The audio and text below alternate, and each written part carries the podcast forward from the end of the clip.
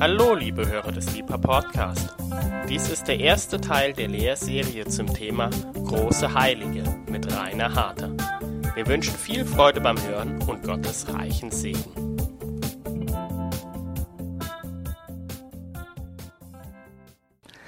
Ich freue mich total auf diese Lehrserie. Ich habe mich sehr viel mit diesem, mit diesem Thema beschäftigt.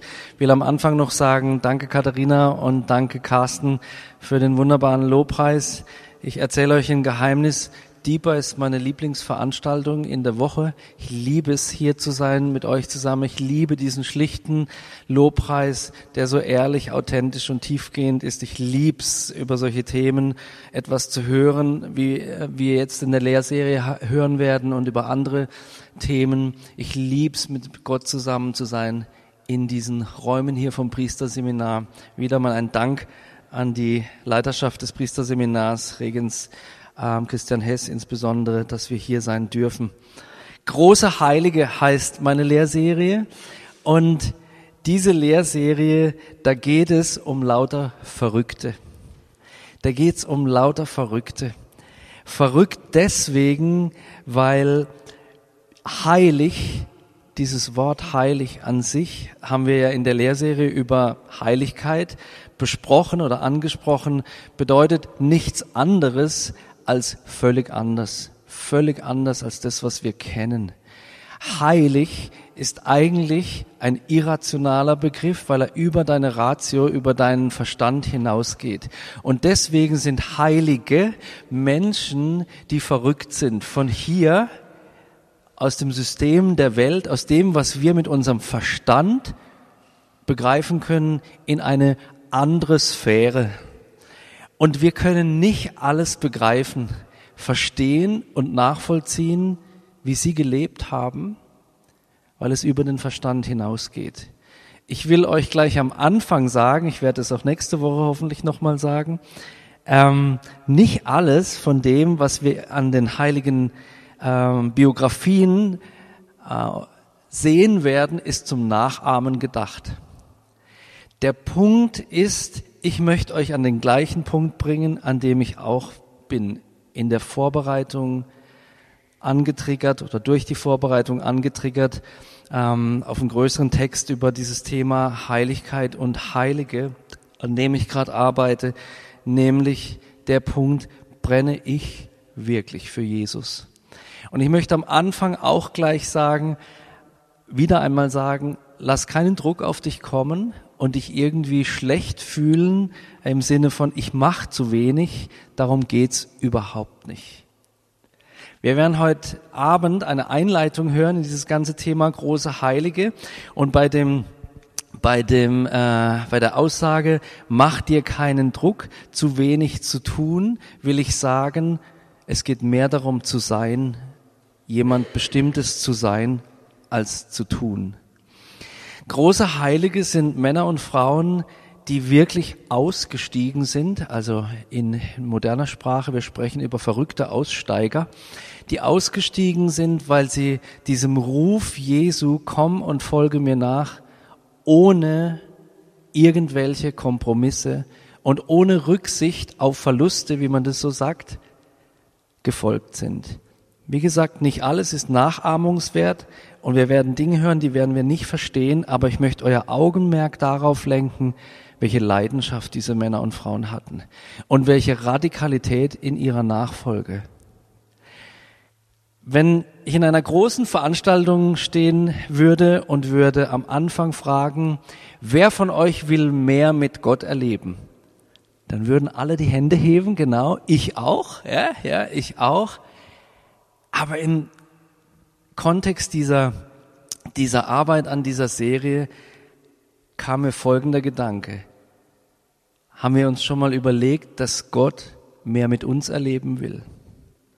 Haben wir uns schon mal erlebt, dass der Herr derjenige ist, der sagt, komm und folge mir nach? Und dass wir ganz oft, also jetzt gehe ich mal wieder weg von euch, dass ich eigentlich ganz oft mich so verhalte durch meine äh, Reaktionen oder Aktionen, durch meinen Lebenswandel, Jesus komm und folge du mir nach. ich habe ein paar gute Ideen, ich habe ein paar gute Zukunftspläne, ich habe, was weiß ich, gute Gedanken ähm, und Impulse. Jesus, segne mich bitte. Komm und folge mir nach. Ich mach's echt gut. Wenn du das segnest, Herr, dann wird was für dich rausspringen und dein Reich. Und diese Leute, diese Männer und Frauen, die haben mir ein Stück weit die Augen dafür geöffnet, und ich glaube, neben, der, neben dem Punkt Leidenschaft für Jesus, was wir letztes Jahr, glaube ich, in der Lehr Lehrserie drüber gehört haben, ist der Punkt Heiligkeit einer der wesentlichen Punkte, den, den wir oder den Gott vermisst in der christlichen Kirche. Wir haben den heiligen Gott abgeschafft, vielfach.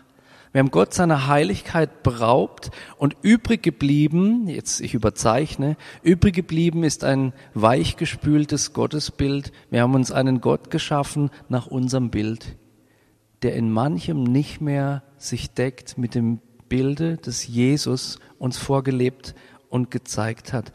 Und diese Männer und Frauen, über die wir sprechen wollen, die haben einen radikalen Schnitt gemacht und die haben gesagt, für mich gilt nur dieses Wort, komm und folge mir nach. Und wieder will ich sagen, die Menschen, die in diesem Sinne der Hingabe an Jesus radikal waren, die haben Geschichte, Geschichte äh, geschrieben. Die haben die Welt wirklich verändert. Wir werden das sehen im Beispiel. Ich fange an mit einem Zitat von Sören Kierkegaard. Es gilt, Gott so nahe zu kommen wie möglich. Ich hatte heute ein Gespräch in meinem Büro mit einem Freund von mir und ich habe zu ihm gesagt, ich stelle in meinem Leben fest, ich habe wirklich was zu geben. Und alles, was ich zu geben habe, kommt nur von Gott. Ohne Jesus habe ich wirklich nichts zu geben. Und es ist kein netter, frommer Satz. Ich meine es wirklich so. Ohne Jesus habe ich nichts zu geben. Und ich muss das mag bei dir vielleicht anders sein. Ich muss darum ringen, jeden Tag Jesus nah zu sein. Nur indem ich ihm nah bin, habe ich etwas, was ich schenken kann. Nur indem ich ihn umarme, fange ich an zu duften. Dieses Beispiel habe ich oft schon gebraucht, wie er. Ich muss ihm nachjagen. Es gilt, Gott so nah zu kommen wie möglich. Ich möchte euch ein Zitat eines meiner Lieblingstheologen vorlesen. Walter Nick aus seinem Buch oder aus der Einführung zu seinem Buch Große Heilige von 1947. Walter Nick schreibt in Bezug auf die Heiligen, und ich werde nachher definieren, was ich mit Heilige meine, über welche Heiligen wir hier sprechen, aber zuerst dieses Zitat. Als ein tragisches Verhängnis ohnegleichen muss der Prozess der Verdämmerung der grandiosen Heiligenwelt bezeichnet werden. Das Christentum büßte dadurch die Kenntnis von seinen überragenden Vertretern ein. Es kam um das Salz, das seine Speise kräftig machte. Das Faszinierende in der Kirchengeschichte sind jene Gestalten, welche über die menschliche Kleinheit und Schwäche hinausgingen, die das Evangelium auf eine kühne Art vertraten und von heiligem Wahnsinn ergriffen waren. Ich will nochmal den letzten Satz vorlesen. Das Faszinierende in der Kirchengeschichte sind jene Gestalten, welche über die menschliche Kleinheit und Schwäche hinausgingen, die das Evangelium auf eine kühne Art vertraten und von heiligem Wahnsinn ergriffen waren. Walter Nick, Große Heilige 1947. Dieses Buch möchte ich all denen ans Herz legen, die sich mit diesem Thema Heiligenwelt vielleicht zum ersten Mal beschäftigen wollen. Folgende Fragen möchte ich stellen und versuchen zu beantworten im Lauf dieser Serie. Nämlich, was sind Heilige? Ich habe es gerade schon angekündigt. Definition von Heiligen. Und da gibt es ja ganz unterschiedliche Sichtweisen. Denkt mal an die freikirchliche Sichtweise und an die römisch-katholische Sichtweise. Und ich will das nachher definieren, über was wir hier sprechen. Dann, wo kam bloß ihre Hingabe her? Sie haben Hingabe im Wortsinne gelebt. Die haben wirklich ihr Leben hingegeben. Nicht nur ein bisschen, die haben ihr Leben hingegeben. Und dann als drittes natürlich, diese Lehrserie muss ja ein Ergebnis haben oder soll uns was bringen. Was sagen die uns heute? Was sagen die Heiligen uns heute? Ich will es nochmal sagen, nicht alles, was wir hören werden, sagt uns was heute, aber lasst uns dahinter hören.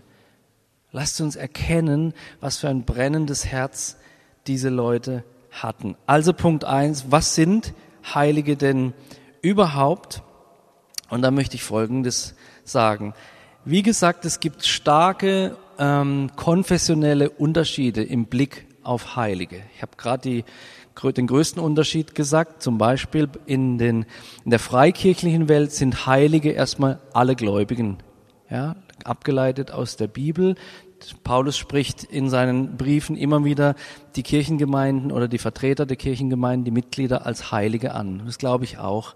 Wir sind alles grundsätzlich Heilige dann, wenn wir durch Jesu Opfertod am Kreuz, zu dem wir Ja gesagt haben und unter den wir uns stellen und seinem Ruf, komm und folge mir nach, ebenfalls mit Ja beantwortet haben, dann sind wir gereinigt und geheiligt in eine andere Welt versetzt.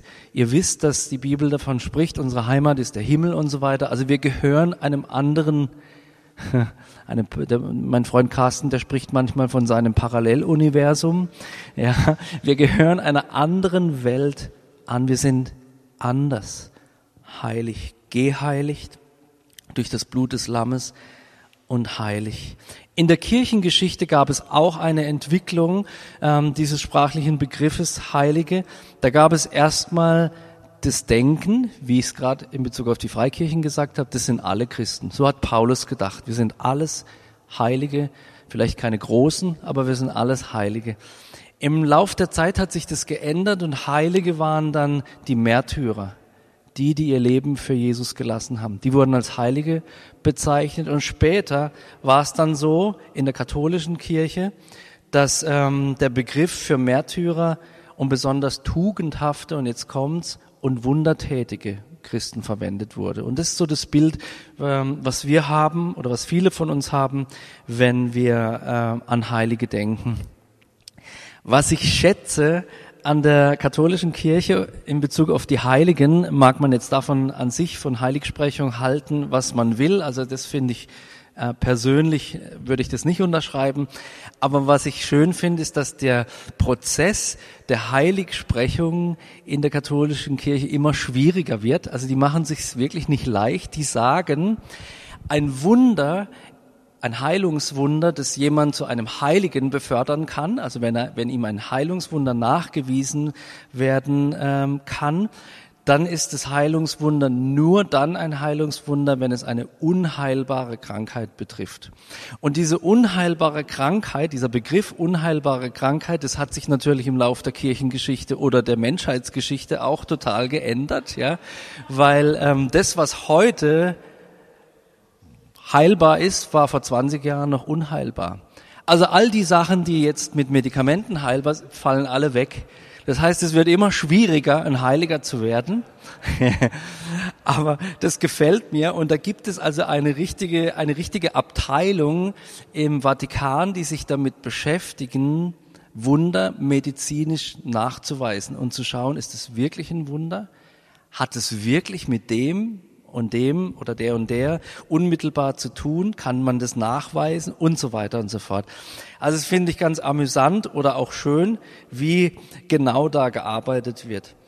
Ich möchte gerne ähm, heilig so definieren, wie es die Urgemeinde gemacht hat. Wir sprechen über Heilige, das heißt über einerseits ganz normale Christen, nicht Menschen, die heilig gesprochen wurden von einer Institution, sondern Menschen, die Jesus folgen, so wie du und ich, die aber irgendwann in ihrem Leben an den Punkt gekommen sind zu sagen, ich will jetzt verrückt leben. Ich will wirklich diesem Ruf Jesu mit Haut und Haaren folgen.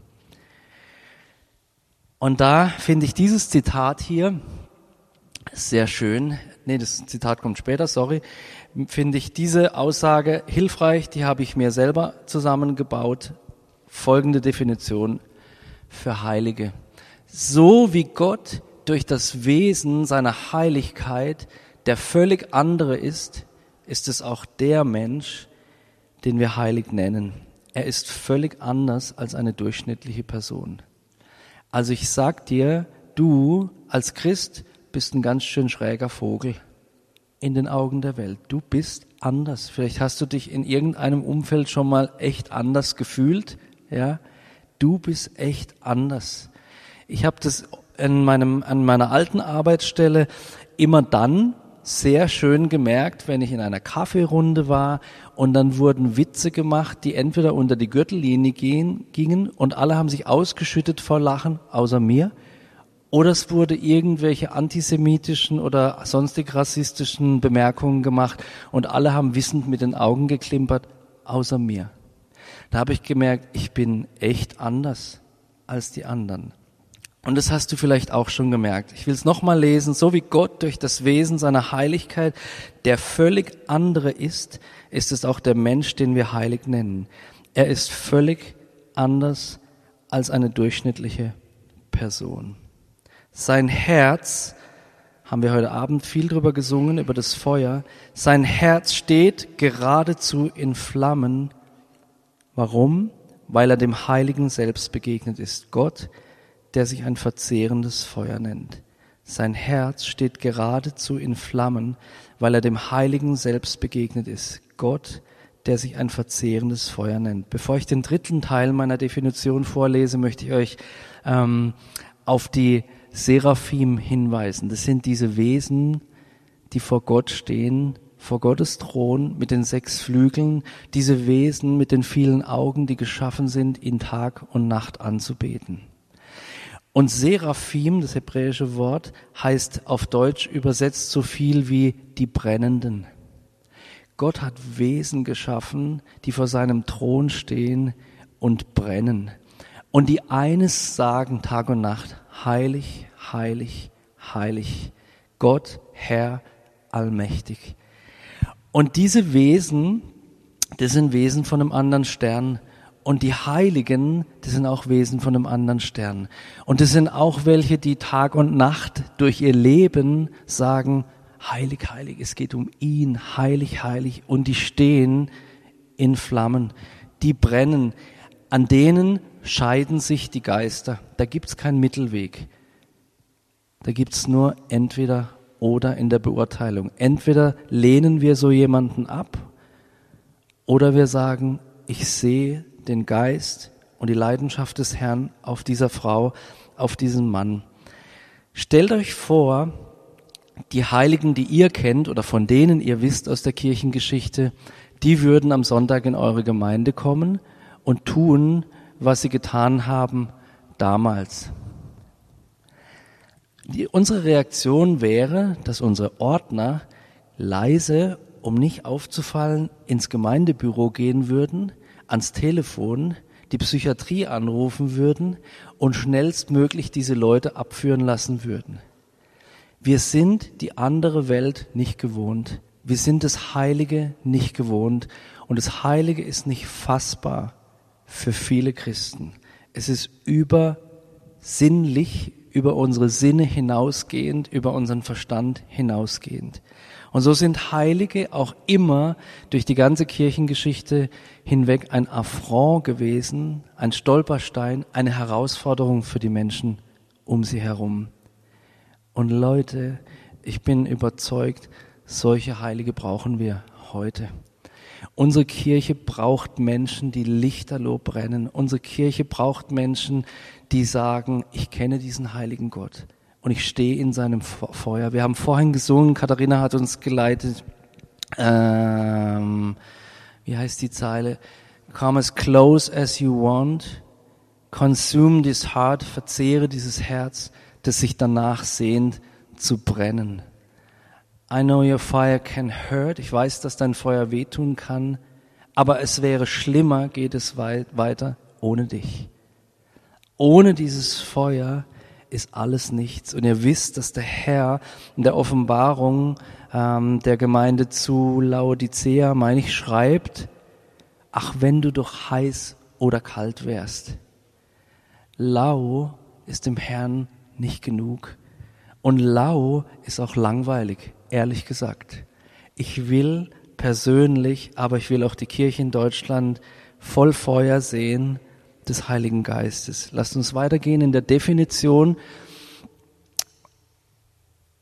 Durch diese Begegnung mit dem heiligen Gott, mit dem Feuer, wurde der Heilige quasi ruiniert dafür, sich mit einem irdischen Leben zufrieden zu geben. Wir werden Heilige treffen im Lauf dieser Serie, die alles hatten, denen es materiell gut ging. Die hatten alles, Sex and Drugs and Rock'n'Roll. Und irgendwann haben sie sich entschieden, es ist nicht genug. Dann sind sie diesem Gott begegnet und dann waren sie ruiniert für Sex and Drugs and Rock'n'Roll. Und sie wollten nur noch einen, diesen Jesus haben. Durch die Begegnung mit Gott wurde der Heilige quasi ruiniert dafür, sich mit einem irdischen Leben zufrieden zu geben. Alles, was er will, findet letztlich seine Erfüllung in Gott allein. Ein Heiliger lebt im Zentrum des Feuers Gottes. Ein Heiliger lebt im Zentrum des Feuers Gottes. Folgendes Zitat, was ich angekündigt habe, finde ich sehr schön. Ähm, ich kann euch nicht sagen, von wem es ist. Ich weiß nicht, ob ich es in einem Buch gefunden habe. Ich habe es nicht mehr dann nachvollziehen können. Jedenfalls heißt es hier, Heilige sind nicht auch religiöse, sondern nur religiöse Menschen und dies mit einer Ausschließlichkeit, die gleichsam wie ein Brand alles verzehrt. Jetzt da das Wort religiös für uns so ein bisschen einen negativen Klang hat, es klingt so nach Werken und nach irgendwie verdrehte Augen, aber doch nichts dahinter, möchte ich es anders sagen. Heilige sind nicht auch Gläubige, sondern nur gläubige Menschen. Also die leben nur im Glauben und nur für den Glauben. Und dies mit einer Ausschließlichkeit, die gleichsam wie ein Brand alles verzehrt. Verzehrendes Feuer, heilige Glut, vollkommen gerecht und vollkommen gut. Heilige stehen in Brand und entzünden andere, dass auch sie brennen. Ich habe gesagt, dass die Heiligen für mich so das menschliche Pendant sind zu den Brennenden, den Seraphimen vor dem Thron Gottes hier sichtbar auf dieser Welt. Und ähm, da gibt's ein paar Bibelstellen, die das sehr schön aussagen und die wir in unseren Liedern singen, zum Teil in unseren Liedern singen, aber über die wir, vielleicht nicht so viel nachdenken. Denkt mal an die Bibelstelle Psalm 69, Vers 10, die Jesus übrigens zitiert hat. Der Eifer um dein Haus verzehrt mich. Der Eifer um dein Haus, Vater, verzehrt mich es frisst etwas auf in mir. Dieses Wort, was jetzt als zweites kommt, wo es um, das Verzehren geht, dort steht im Hebräischen eigentlich ein anderes Wort. Das mag sich ein bisschen schrecklich für euch anhören, aber um das mal herauszuarbeiten. Dort steht Psalm 119, Vers 139, verzehrt hat mich mein Eifer. Und im Hebräischen kann man, oder aus dem Hebräischen kann man dieses Wort verzehrt an dieser Stelle übersetzen mit zerstört. Zerstört hat mich mein Eifer. Mein Herz brennt so sehr, dass von dem Rainer, der ich früher war, nichts mehr übrig ist. Oder ein Teil zumindest, hoffe ich auch bei mir, schon verbrannt ist. Der Eifer für dich, Gott, frisst alles andere auf und alles andere wird klein, weil meine Leidenschaft für dich so groß ist. Ich kann es nicht aushalten, so haben die Heiligen gelebt, in welchem Zustand die Kirche in diesem Land, in dem jeweiligen ist. Der Eifer um dein Haus verzehrt mich. Jesu Eifer, das haben wir gelesen, den, ähm, der hat ihn fast äh, in den Tod gebracht, zum damaligen Zeitpunkt schon als er sich da randalierend verhalten hat im Haus seines Gottes und die äh, Verkäufer daraus ausgetrieben hat. Und ich möchte nicht sagen, dass wir irgendwie gewalttätig werden sollen, aber ich möchte gern, dass wir verstehen, Eifer zu haben, ist auch etwas, was ein Teil unseres Seins auffrisst, verzehrt.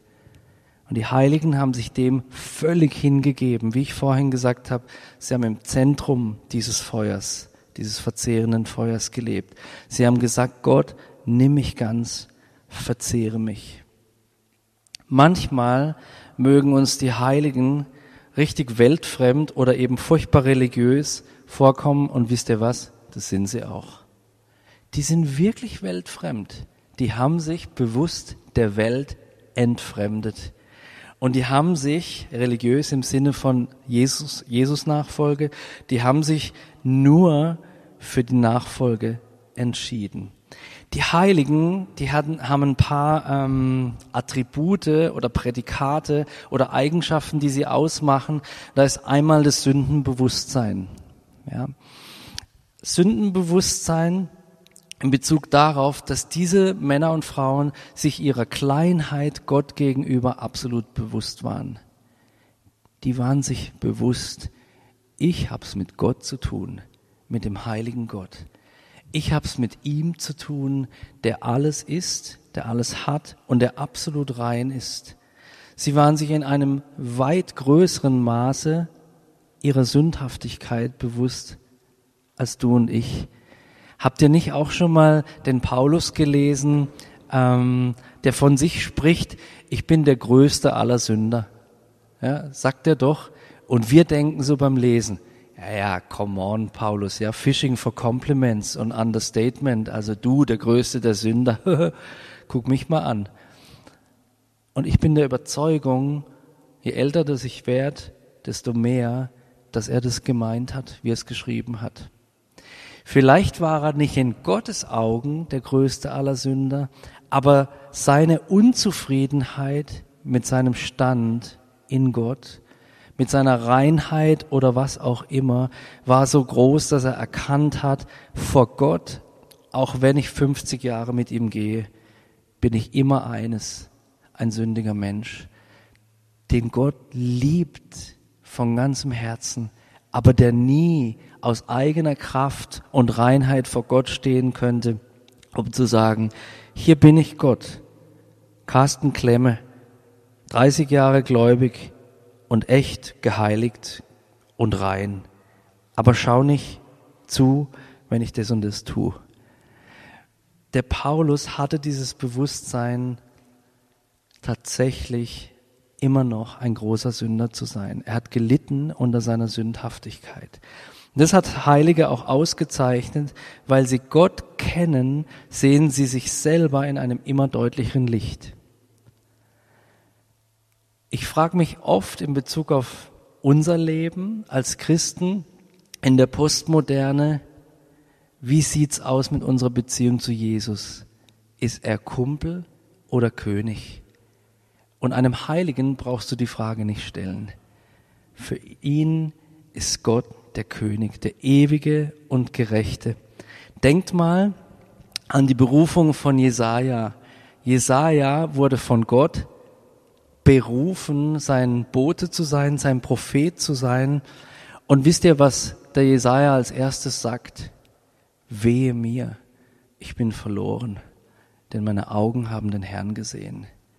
Dem Jesaja wurde schlagartig klar, wer er ist und wer Gott ist. Und seine Reaktion war, weh mir, ich bin verloren. Aber denkt dran, dass Gott gnädig ist.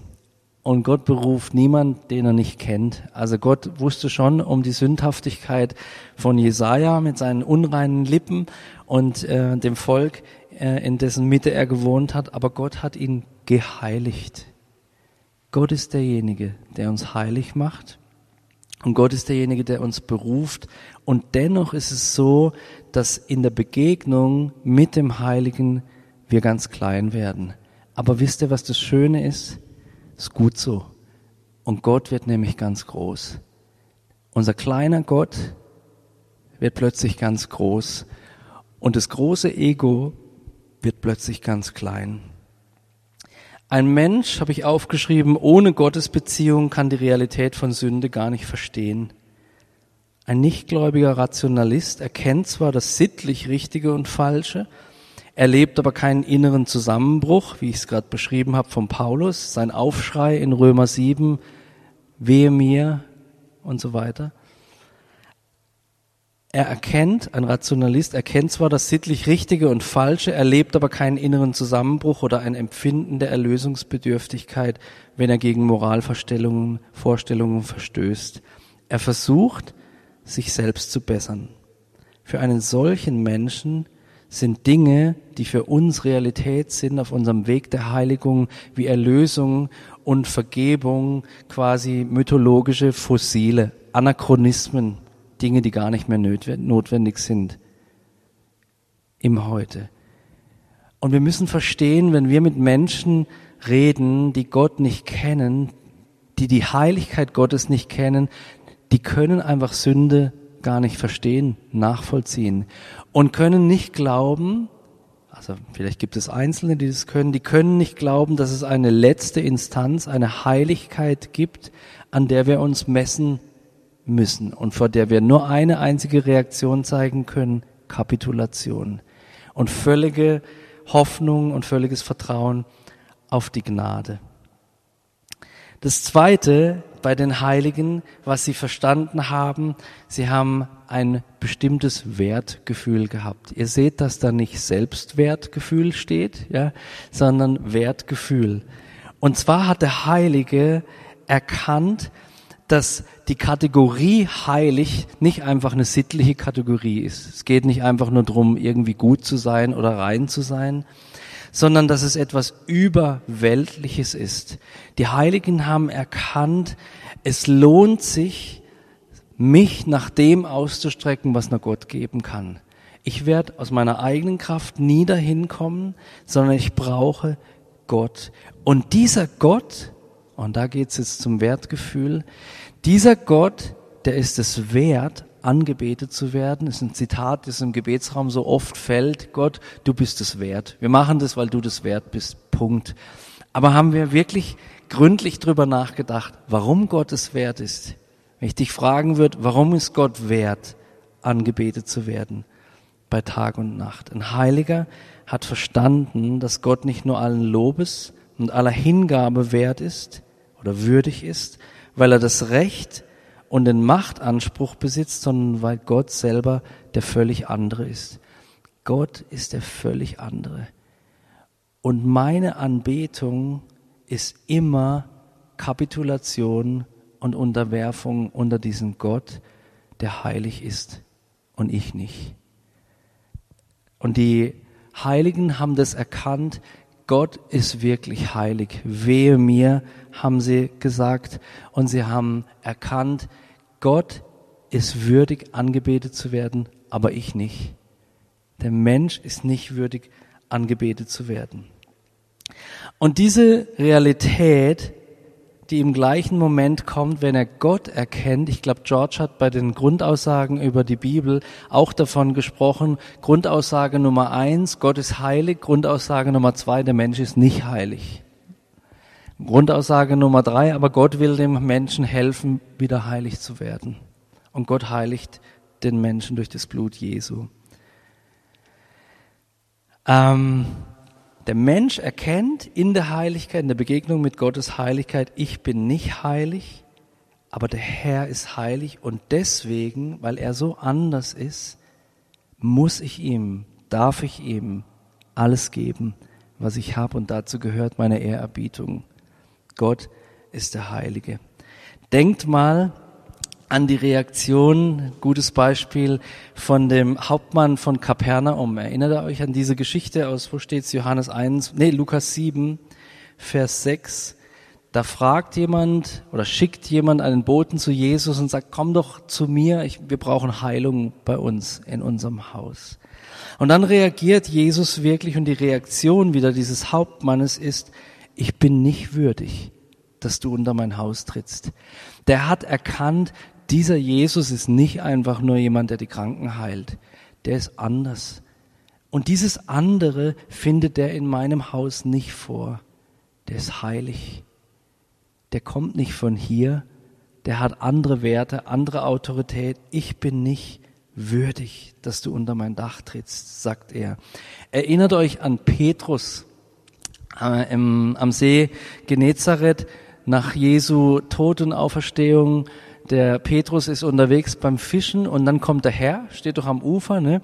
Und was macht der Petrus? Er wirft sich in den See, weil er sich nicht würdig fühlt, Jesus zu begegnen.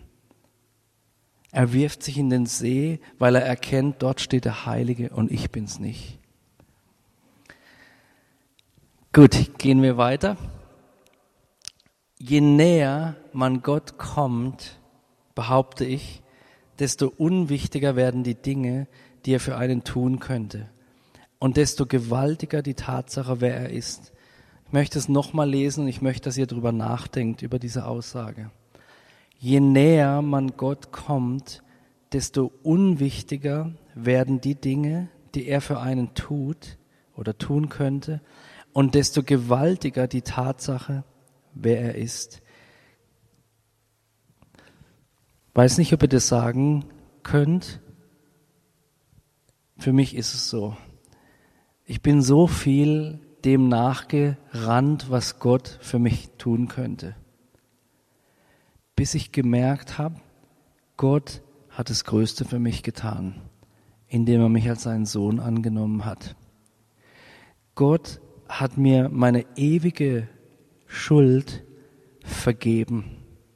Und je mehr ich Gott erkenne, desto weniger sind mir die Dinge wichtig geworden, die er für mich tun könnte, und desto faszinierter bin ich von dem, wer er ist.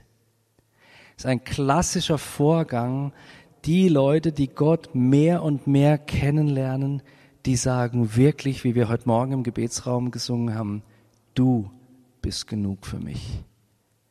Du bist genug für mich. Christ is enough for me. Nicht das, was Christus tut oder tun könnte, ist genug für mich. Christ is enough for me. Die Tatsache, wer Gott ist, wird umso größer und gewaltiger, je besser wir ihn kennen. Große Heilige definieren sich ganz oft oder in der Regel durch ihre Demut. Sie weisen nicht auf sich hin, wie ich es gerade gemacht habe, sondern sie weisen auf Gott hin. Sie weisen auf Gott hin. Ein Heiliger zeigt immer weg von sich auf Gott. Demut. Sie leben in echter Demut und sie weisen auf Gott hin. Wir singen im Gebetsraum öfters mal, It's not about me, it's all about you. Und so soll es sein. Es geht nicht in erster Linie um uns, sondern es geht um den lebendigen Gott. Die Heiligen leben in einem Prozess, der für sie ganz schwierig war immer, und es ist auch ein schwieriger Prozess, nämlich den Prozess der Heiligung. Ich habe vorhin gesagt, es ist der Herr, der uns heiligt und gleichzeitig ruft uns der Herr auf, jagt dem Frieden mit allen nach und der Heiligung, ohne die niemand den Herrn schauen wird. Was ist denn dieser Prozess der Heiligung? Ich habe vorhin gesagt, es geht nicht nur um moralische oder sittliche Reinheit und Perfektion, sondern da gibt es mehr. Und ich glaube, dass dieser Prozess der Heiligung der ist, und den haben viele dieser Heiligen gelebt, Gott selber nachzujagen, dem Heiligen zu begegnen, um selber heilig zu werden. Gott färbt ab. Gottes Heiligkeit färbt auf uns ab. Und wenn wir tatsächlich Resultate in unserer sittlich-moralischen ähm, Haltung und unserem Leben haben wollen, dann bekommen wir die nur, indem wir dem Heiligen nachjagen. Gott nachjagen. Die große Mehrzahl der Heiligen, dann komme ich zum Ende, ich gebe euch noch einen Appetit haben über den ersten Heiligen mit und dann die nächsten zwei Wochen wird es dann um konkrete Biografien gehen. Die große Mehrzahl der Heiligen musste um Heiligkeit mit zäher Ausdauer ringen, bis sie ihnen zuteil wurde. Heiligung ist immer ein Glaubens, aber auch ein seelischer Prozess, der in diesem Leben auch keinen Abschluss findet. Wir werden nie in diesem Leben sagen können, ich muss nicht mehr der Heiligung nachjagen. Wir werden heiliger werden, aber gleichzeitig uns nicht größer fühlen, sondern wie, wie Paulus eher kleiner vor Gott. Aber wie gesagt, das Schöne daran, Gott wird so groß, dass wir ihn wollen, mehr als je zuvor. Trotz seiner Ausnahmeerscheinung, habe ich aufgeschrieben, ist der heilige Mensch ein Beispiel, das zwar nicht sklavisch nachgeahmt werden kann, das aber ein Vorbild darstellt. So, mein erster Heiliger, drei Minuten mit Franz von Assisi. Von dem möchte ich eine Geschichte erzählen als Appetit haben äh, darauf, was Franz getan hat. Und ich habe mich versucht, ähm, fernzuhalten von den vielen Legenden und von den mit den Vögeleien sprechenden und die Bäume umarmenden, wenn er das gemacht hat. Ja, also so von diesem Franziskusbild hin zu dem äh, realistischen, biografischen Franziskusbild. Er hat ja selber ein Testament geschrieben. Er hatte einen Biograf schon sehr früh. Und ich möchte euch eine Geschichte, die ich nicht aus diesen Informationen, sondern aus einer Predigt habe, aber die, ähm, die kann ich euch auch nicht belegen, aber die deckt sich mit seinem Leben und die finde ich so schön. Und mit dieser Geschichte höre ich auf. Wir werden sehen nächstes Mal, der Franziskus, der Franz ist aufgewachsen in einem wohlbetuchten Elternhaus. Sein Vater war nämlich Tuchhändler. Ja, also in einem wohlbetuchten Elternhaus, die hatten richtig Geld. Und er hatte alles, was er, was du vom Leben erwarten konntest damals im 12., ausgehenden 12., beginnenden 13. Jahrhundert. Und dann, und da kommen wir nächstes Mal drauf, hat Franz eine Begegnung mit Jesus. Und sein Leben ändert sich radikal. Franz war jemand, der ein richtiger Lebemann war. Ja, der hatte seinen Porsche und der hatte seine Rolex und der hatte diese Sachen, der hatte seine vielen Frauen und hat sich dann bekehrt, radikal. Und eines Tages hat der Franz, ist auf der Straße gegangen, in seinem Sacktuch mit seiner Kordel drumherum. Er hat gesagt, alles, was ich brauche zum Leben, ist dieses Sackgewand und dieses, diese Kordel.